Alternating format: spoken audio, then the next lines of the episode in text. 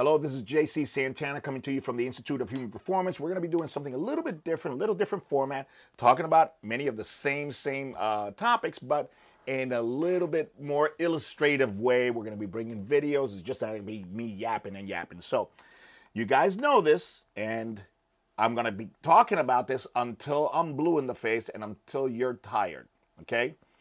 Uh, and still, after that, I'm going to be talking about it some more. And you know me, I like to give credit where credit is due.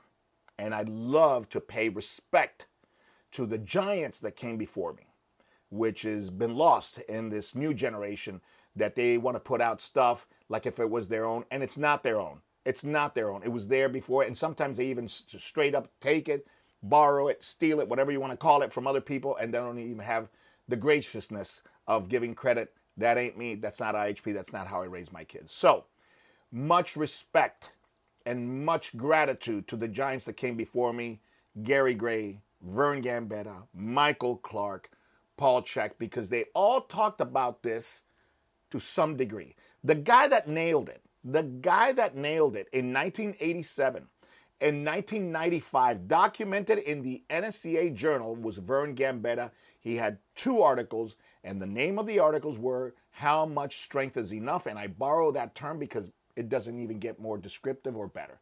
So thank you, Vern, for everything you've done for the industry. Uh, thank you for all the counseling that you've given me.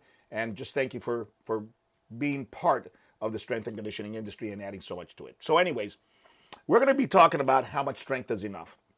But I'm going to give it a, a little um, a, a little twist uh, from a term that I believe I coined. Uh, I've never heard it before. That doesn't mean I... I invented it. Maybe somebody else used it, but I haven't heard it uh, in the industry, and now you're going to hear about it, and you've heard about it from me before. Training the genetic bandwidth. Training the genetic bandwidth. And this was inspired by the work of David Epstein in his TED Talk. I encourage all of you to see that talk. David Epstein on, on, uh, on YouTube, TED Talk, about fifteen minutes. And then uh, reading his uh, book, Sports Gene. All of the stuff that I'm talking about was inspired and clarified by David Epstein, all right? And it goes really, really well with how much strength is enough that uh, Vern Gambetta noticed in nineteen eighty-seven, all right? So I have a gym. I've had gyms now for uh, one way or another thirty years, and I've worked in my gym in, in a gym since I was fourteen, managed my, uh, the first gym at fourteen, fifteen, Brody's gym down in Uh, North River Drive in Miami. So I've been in this for, for quite a while, quite a while. And I've seen just about everything, man. I've seen strength training taken to umpteenth levels. I've had the great opportunity uh, to train with uh, national caliber Olympic weightlifters and power lifters and bodybuilders. And I was groomed with that at the age of fourteen, fifteen. So I know my way around a gym, and I know my way around t- training. And I can tell you the history of many techniques that are used today, and some of them are seen as novel, all right? Uh, they're not novel. We were doing those in the in the seventies. So let's talk about, I'm going to have my coffee and I'm going to have my notes, so we're, we're right there. Let's talk about modern strength training. I once heard from a, from um, a great, great uh, physiologist, uh, Mike Stone, Doctor Mike Stone, much love to him and his lovely wife, uh, Meg Stone, for just pushing the envelope. And Mike Stone one day said, you know, you can never be strong enough. And he said it in jest. Uh, of course, uh, Mike Stone has never been a proponent of becoming so strong where you're hurting yourself. Nobody does that. So thank you, Mike. You, you're an awesome guy. And thank you, Meg, for everything you've added to the industry. But that that thought, you can never be strong enough, in the hands of people who don't think, can be dangerous. Very much like when Tito Ortiz was headlining uh, U F C. And uh, he would go to Big Bear and says, now I'm training for the title. Now instead of four hours, I'm training eight hours. He really wasn't training eight hours. He might have spent eight hours in the gym, but he wasn't training for eight hours. So what does a young martial artist do with that information? He starts to train eight hours, okay? What does a young strength and conditioning coach uh, get from Mike Stone, Mister Mike Stone, the guru, the god, you know, uh, saying you can never be strong enough? Well, you know, a four hundred pound deadlift is better than a three hundred pound deadlift. What are you? I'm a basketball player, but you know, if you can never be strong enough, and I'm deadlifting three hundred pounds for a single, um, three fifty is going to make, make me a higher jumper, a stronger basketball player, okay? And that misinterpretation, I think, has gotten us in a lot of trouble. Never in the history of sports medicine have we seen more, more abuse injuries, not contact injuries, abusive injuries, injuries due to wear and tear. Injuries created in the same environment that's meant to nurture you, which is a gym. Why? Because people are pursuing three hundred, three fifty, four hundred, four fifty, five hundred on the squat, on the deadlift, on the high pulls, on the cleans, on the snatches, and on and on and on and on. We're selling agility ladders, bullet belts, and all of these S A Q pieces of equipment that were popularized by Randy Smythe in the eighties. I was part of that revolution, S A Q, and you can see my videos. I co-wrote uh, um, books with uh, Lee Brown and uh, Vance Ferrigno and other great, great authors like Stephen Plissk uh, and John Graham on S A Q, okay? And I was a co-editor on, on those books, and, and um, I kind of arranged the selection of exercises. So we went off on S A Q, and you could never do enough drills on the agility ladder. You could never do enough drills on the side strike. You could never do enough drills on the hurdles. And we went ape crazy on these drills, thinking that the better we did the drills, the more we lifted, the stronger we got, the better football player we were going to become, the better basketball player we were going to become, the better baseball player, tennis player, soccer player. And it turned out that that was not the case. Pretty much, I'll give you a, a, an example. I'm a frustrated musician, and you know that when you're learning piano, you learn scales. That's to get dexterity in the hands.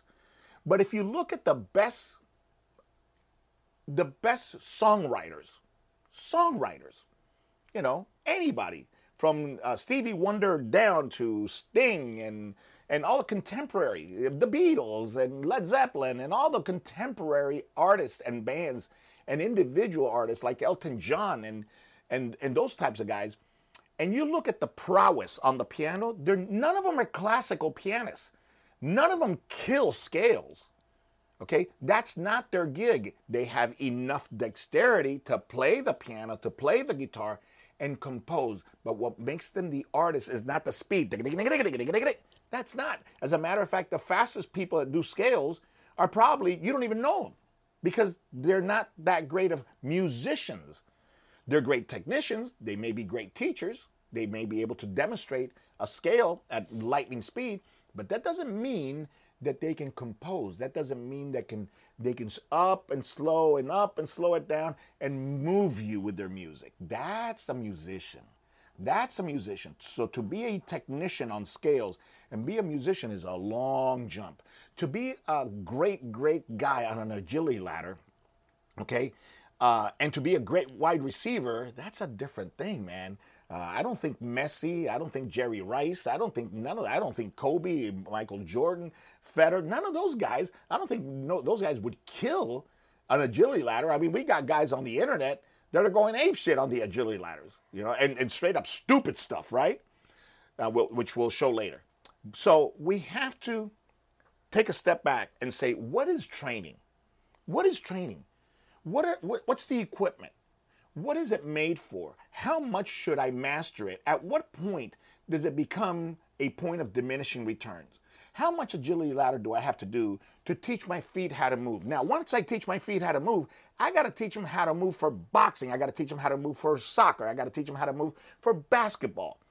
I don't keep teaching it how to do another agility ladder move because, oh, it's a new one that I'm going to learn, so it's going to make my feet uh, faster. No, it gets to the point where you get better at the agility ladder, all right, and no better at soccer. So you're spending hours on agility ladder and showing off on the agility ladder, and you're getting pummeled in soccer. You're not getting that scholarship. You're not getting that raise in your contract. You're not winning the titles. The same thing goes for every training method you can think of. The same thing goes for weight, okay? All right, if you, if you have a one hundred fifty pound deadlift, let's say, okay, and you're a two hundred pound guy, and you play football, or you play basketball, doesn't matter, and you have a one hundred fifty pound deadlift, you go, okay, at a, at two hundred pounds, just generally speaking, but he's a hell of a basketball player or a hell of a soccer player, uh, it, it might, it might, just from experience, anecdotal stuff, it might help him to get a little bit of strength, to move a little faster, maybe to move his deadlift to, let's say, two hundred. Maybe you should uh, deadlift body weight. Maybe body weight is is the number, and I'm not saying that it is, but maybe that's the number. And when you get to two hundred pounds, deadlift, you're done. You just keep practicing deadlifts for five, deadlift for five. You never get hurt, and you have enough strength for movement in soccer, jumping in basketball, uh, agility in, in, in boxing. See? So searching and pursuing that two hundred fifty, three hundred, three hundred fifty over the course of high school, college, and then the pros is not necessary. And it's that pursuit that ends up, all right, causing knee problems, hip problems, elbow problems. And before you know it, we have artificial joints. Why? Not necessary. All right. So I kind of gave you the um, that that synopsis of what we're going to be talking about. So if you look at modern strength training, look at YouTube. Look at YouTube, and you will see insanity. All right. Way too heavy on the strength training. Guys, there's nobody on this planet, with the exception of a power lifter and an Olympic weightlifter, and really a power lifter, because even Olympic weightlifter, you're so limited by technique that after a while, it doesn't matter how strong you are. If you don't have the timing and that weight is just a millimeter off center, you're going. It, it, you, you can't hold it. Okay, so it gets to a point, and the higher the skill, the less strength. Okay, the lower the skill, the higher the strength you can express. So unless you're an Olympic weightlifter or a powerlifter, there, there's no need to be cleaning three hundred pounds, four hundred pounds, two hundred fifty. I don't even think two hundred. two hundred is a big clean for, for, for just a normal athlete. So we're going way too heavy on the strength training, okay? Um, we're violating the genetic bandwidth. What is ge- the genetic bandwidth? The genetic bandwidth is your potential, your genetic potential. You have a potential for height. So imagine how stupid it would be for me to tell you, well, now you got to do one thousand pull-ups a week so you can go from five nine to five ten. And what, you hear that, what would you say? This guy's an idiot, okay? Guy's an idiot.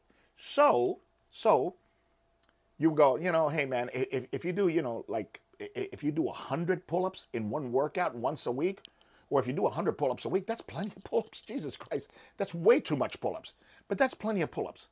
You don't need to go to one thousand, because from one hundred to one thousand, you're going to be doing damage. Condyles, tendonitis, all kinds of stuff, overtraining, this and that, right? So training the genetic bandwidth is extremely important because it keeps you within your safety margins. Okay, not all not all bodies are meant to um, squat, even to parallel. Not all bodies are meant to even overhead press, not even with ten-pound dumbbells, because the shoulder's not made for that, okay? We cover all of this in our biomechanics uh, of, uh, of function and throughout our, our certifications, because we talk about this kind of stuff, you know? So n- you have to honor... okay, the genetic bandwidth. Well, how do you know you're staying in your genetic bandwidth? It's been in front of us the whole time. And that is the overtraining syndrome. If you're going to practice tired, I used to remember Vern Gambetta, and I, and I didn't understand it when I was in my thirties and forties. I didn't understand it because I was all full of testosterone and rah, you know. And he says, you should leave your, your strength and conditioning, um, strength training session fresh, with energy. I'm going, then you're not training hard enough. You know, that's that was me, right? Young cat, right? Young Thundercat. And uh, now I understand why. Now I understand why. You need to leave your strength and conditioning fresh, because that keeps that freshness, that reserve in energy is used for recovery. You have to have energy to sleep. When you're too tired, you can't even sleep. When you're too tired, you can't even eat. When you're too tired, your body can't even take care of itself. So you can never get so exhausted, okay, that your body can't recover. So you go, okay, Carlos, but wait a minute. How do I push then? This is how you push. You stimulate the body. Leave it within the energy to recover. And when it recovers, it overcompensates. You know, Celiac gas syndrome. It overcompensates. Then you stimulate it. Then it overcompensates. Stimulate it, overcompensates. That's what happens. And when that happens, okay, you want to get to ten, okay? You train to eight. There's an overcompensation, All right, now you can do eleven. You train to nine. There's over a compensation. Yeah, you go to twelve. And now your eighty percent is your the ten that you used to want. So you can train at eighty percent, leave twenty-four, let's say, and I'm just using fictitious numbers. Train to eighty percent, leave room for the super compensation, and as you get stronger, what you wanted will be eighty percent. Okay, so if you wanted your to be able to go for five minutes hard in the in the cage, or if you wanted whatever, you know, you'll get there, and it won't be that hard to do if you give your body enough time.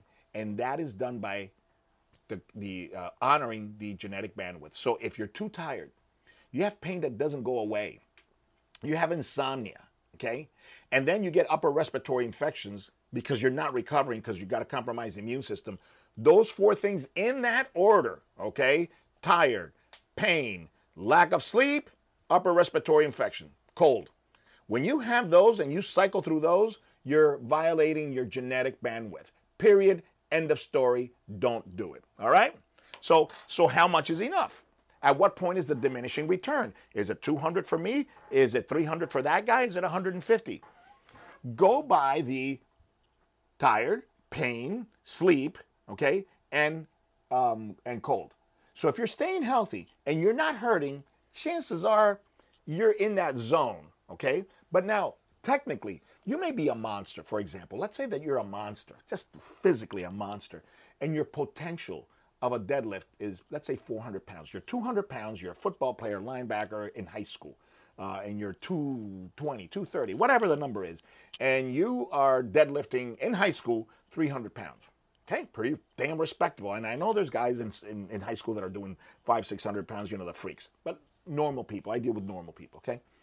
Let's say that you're two thirty, two twenty, you play linebacker in high school, and you got a three hundred pound deadlift, all right? Okay, uh, um, how are you doing? Oh, I'm, I'm hitting people, man, left and right. Okay, so why do we need, are you fast enough? Yeah, I'm running a four five, four six in high school. Holy Jesus, four six, in, legit four six in high school. At two thirty, three hundred pound deadlift, that that to me is, don't touch the dude. Do not touch the guy. I don't want him doing three twenty-five on the deadlift. I don't do him three fifty because he is banging right now. What I need him is to have better quality practice, support the practice, and leave him as is. Because if I try to go to three fifty to four hundred to make him a better linebacker, okay, and I don't know where the genetic bandwidth is, okay, it could be three fifty, it could be four hundred, but the thing is, why allocate the resources? To go from three hundred to a four hundred pound deadlift requires resources, time, energy, and there, it's wear and tear on the body. Why go to four hundred if three hundred is giving you everything you need? All right? So this is what I'm talking about. The same thing with the jump shot. Oh, my, my son needs a, a, a higher vertical jump, so he needs to do Olympic weightlifting and, and squatting. Do you, do you guys do that? And then you go, wait a minute, uh, what does he play? Oh, he's uh, he's six two, he's a shooting guard in high school or in college. All right, uh, how's he doing? He's doing pretty good. He's starting this and that. So, so why are you messing with him? Why are you messing with him? The kid has a body weight squat, two hundred pounds for five, let's say. Okay, it's, he's nothing crazy. two hundred pounds for five. He's got a deadlift of two hundred pounds for five. Done. He jumps. He has a twenty-seven inch vertical. Nothing crazy, twenty-seven inch vertical. We need a thirty-six inch vertical. Why? Why? He's a shooting guard. When was the last time you saw a shooting guard jump, forget thirty-six inches, twenty inches for a, a jump shot? Jump shots, whether it's from the three-point line, free throw line, or inside the paint, are about positioning. They're not about height. You get bad positioning, I don't care what your height is. Okay, you get a lot of height and you have no skills and you're hitting that backboard like a cement factory. It doesn't matter. It doesn't matter. So why do we need more vertical? Why do we need to burden this kid with a heavier squat jump, a higher pull, a bigger deadlift, and then plyometric training, all right, so he can get a higher vertical when he's six two, he's in college, all right, he's leading his team in points. Well, what do I care what he jumps? And plus, most ninety-nine percent of all the jump shots he does are below, whoa, are below the knee height. So if you measure from the ground to the knee, look up on YouTube, look up best jump shots of twenty twenty, twenty nineteen. I don't care. Look up Michael Jordan. And you'll see that most of the time, those sweet jump shots, the fadeaways, even the jump shots from the three lines that are not challenged, they come up to the, the, the, the three-point line, they look, they jump about six inches, and whoosh. Okay? So, why are we doing plyometrics? Why are we doing all this heavy shit with with basketball players for a greater vertical jump when the greater vertical jump doesn't, it's not even used in the N B A. Even centers, we train some of the centers, okay? All right? From uh, from the European League. We train point guards from the European League. You know, these guys that are not in the N B A, we don't train anybody from the N B A, but we train several basketball players that are in the European League, uh, Asian League. They go to the islands and play and all that stuff. None of them. We don't train vertical jump, zero vertical jump. We don't train heavy squatting, zero ver- heavy squatting, zero deadlifting. We keep them healthy. Why? So they can practice on the court, get good positioning, because success in sports is not about strength. Listen to me. Not about strength. It's about positioning, and that is technique and tactics. Period. End of story. Got it? Being stronger will help you. Being stronger will reduce uh, injuries, no doubt about it. But it's not the strength that we've been selling. So now, let's talk about some of the crazy stuff that we see in uh, in YouTube. All right, we see insane jump training. Go to YouTube or go to Google and say increase vertical jump programs. Vertical jump programs. And you will see a slew like this, forty-nine ninety-nine, nine ninety-nine, one hundred dollars, videos, books, programs, bam, bam, bam. For what? What are we increasing vertical jump for? For what? Okay? Genetically, all right, if you are a college volleyball player, there ain't no college volleyball player right off the bat that's jumping twelve inches. Why? Because you wouldn't make the team. You wouldn't make the team. What happens? When you have any sport at any level, they recruit. They go, okay, hey, guys, we need uh, football players. We need basketball players. We need fighters, special armed forces. We need badasses. And those who think that fit the bill, they come. And they put them through numbers. They put them through skills. They put them through training. They, they test them. They test them. They test their heart. They test their will. They'll run them a little bit, not to see who's got V O two, but who gets the shin splints. And then who, who bitches about those shin splints. That's what they do. They they pull out the genetic cream that rises to the top, the genetics. They pull out the genetics. So if you're five six, you're not you're you're not making the cut. Okay? If you're if your vertical jump is six inches and you don't know nothing about position and you don't know how to dribble, you're not making the game. You're you're, you're not making the team. If you're uh, I don't know, if you're going for uh, special armed forces and uh, you can't get drowned in the pool, and you get shin splints, and you get uh, all antsy when you don't sleep well, you're not making it. You're not making the fir- first cut at Bud's training. You're just not. So what do they do? Whether it's a football team, special forces, anything, they recruit. They put you through the paces to see, all right, who's doing well, and then from there they teach you the skills. So all this jump training, that's insane. All this jump searching and, and, and jump envy, all right, vertical jump, world record vertical jump. Vertical jump is bullshit. It's that simple. It's that simple. You have a great vertical jump. You're in front of a seven four center with a wingspan of seven feet, and you're six feet, six feet four, and you have bad position. They're going to bat that ball out of the left field mark in a game, in a basketball game. So that's how far that ball's going to go. All right? But if you're Spud Webb, Spud Webb's, how come Spud Webb, okay, there's not too many of them, obviously. But how come Spud Webb was able to score in the N B A at five six, five eight, whatever the hell he was? Because he was in good position. If you're in good position, you can score, period. Physics will take care of the height. Physics will take care of the vertical jump. Got it? All right. So we also see uh, some crazy, crazy stuff on the agility ladder. You know? I mean, we got agility ladder people doing agility ladder in the sand. So you're doing plyometric training in the sand. You're an idiot because sand amortizes. Sand increases amortization time, which is the opposite of plyometric training, which intends to reduce reduce uh, amortization time through joint stiffness.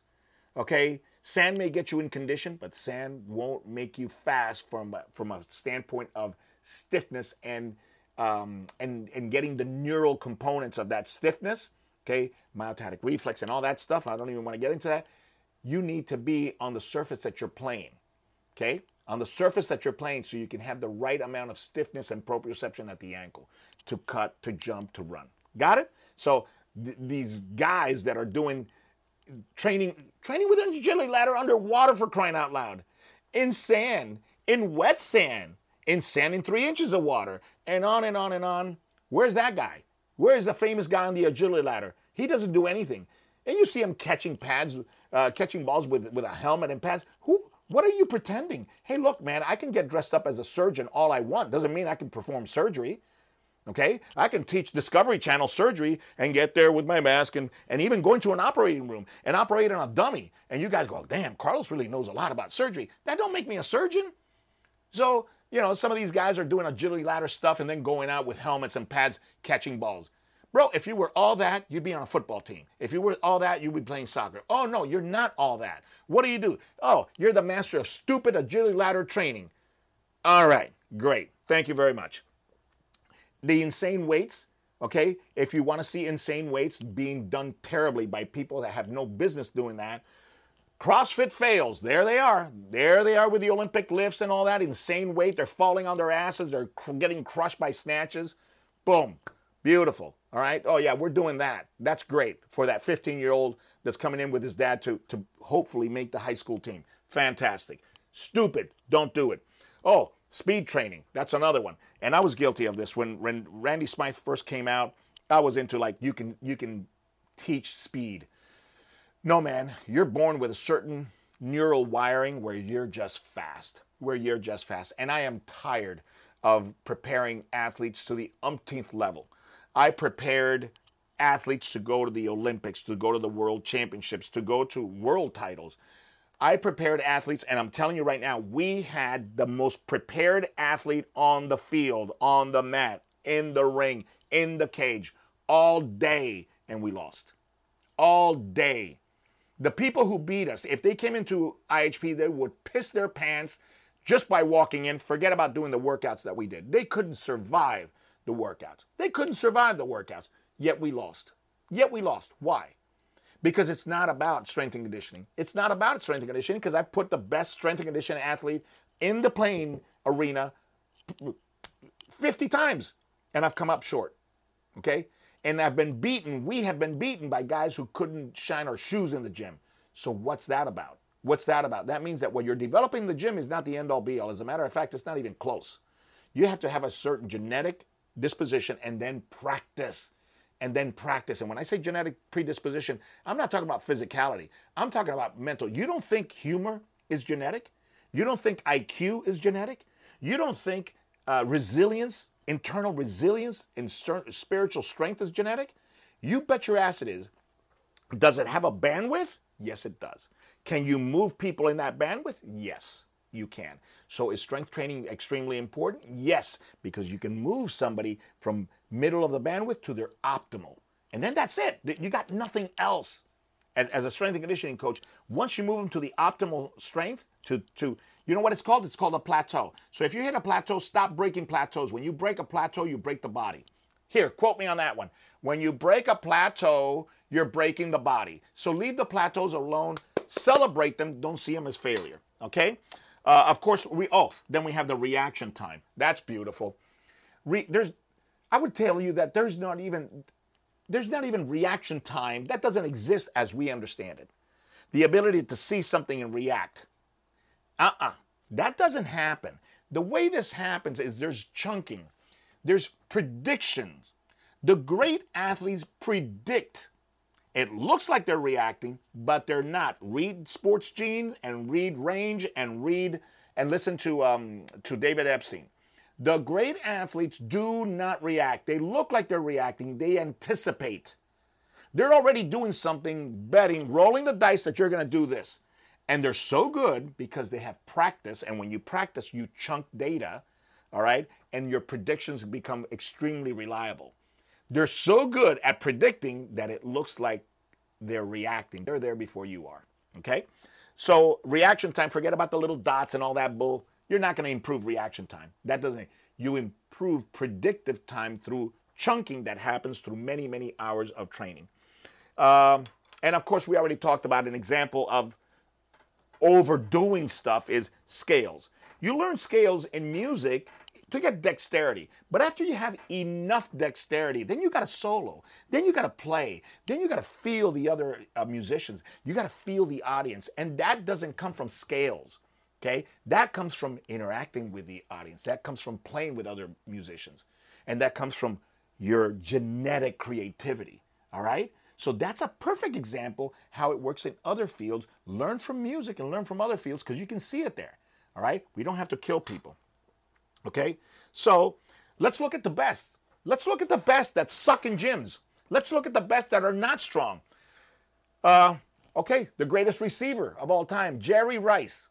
This dude could guess what the defender was going to do. He could guess, well, if the if the formation turns into this, my quarterback is going to look at that, and I got to be there if I see this formation. All of this stuff. Jerry Rice wasn't the fastest guy, wasn't the strongest guy, wasn't the quickest guy. He had a feel, a genetic feel for the field. And he was the Iron Man of receivers. twenty years in the league, twenty plus years. You're not going to find another one that way. Okay? What did he bench? What did he squat? What did he clean? Nothing. Zip. Okay? Uh, of course, the greatest of all time. The greatest of all time, Muhammad Ali. If you look at Muhammad Ali's footwork, you don't need agility ladder. What agility ladder? They, they didn't have agility ladders. They didn't have hurdles. They didn't have five-dot drills. They didn't have anything in those days. And you will never, ever, ever, ever see a heavyweight, and I would venture to say a cruiser and even a middleweight, move like Muhammad Ali. If you look, okay, at the foot movement of Muhammad Ali, I'm telling you, it is poetry in motion. It is a true, true um, comparison of poetry in motion, all right? No agility ladder. Nobody taught him that. He wasn't doing some stupid agility ladders on, on, on the sand and crisscross agility ladders and karaoke on agility ladders. None of that stuff. All of that, waste of time, okay? Messi, all right? You want to see more dexterity in feet? You want to see a better better coordination of the lower body? It doesn't come. Ronaldo, Net Messi, monster. I bet you if Messi came in here, we would, wo- I got housewives. Housewives here at I H P that will whoop Messi's ass in here. But talk to me. Give that man a, a, a soccer ball and he'll he'll bake a lasagna for crying out loud. All right? So there's another example that strength and agility ladder and all that crazy stuff, that's not needed. Not when you have that kind of talent. How do you develop that kind of talent? Practice, practice, practice, practice, practice. All right? Kobe. Kobe, of course. You know, and with him, of course, comes Michael Jordan and everybody else. You, you know, the, the great guys. All right? Look at the movement that Kobe had. Look at the grace that he had. Look at the agility that he had. How much did Kobe squat? What did he deadlift? And so on and so forth. You didn't. You, you wouldn't find that. You wouldn't find that anywhere because he didn't do it. How much agility ladder?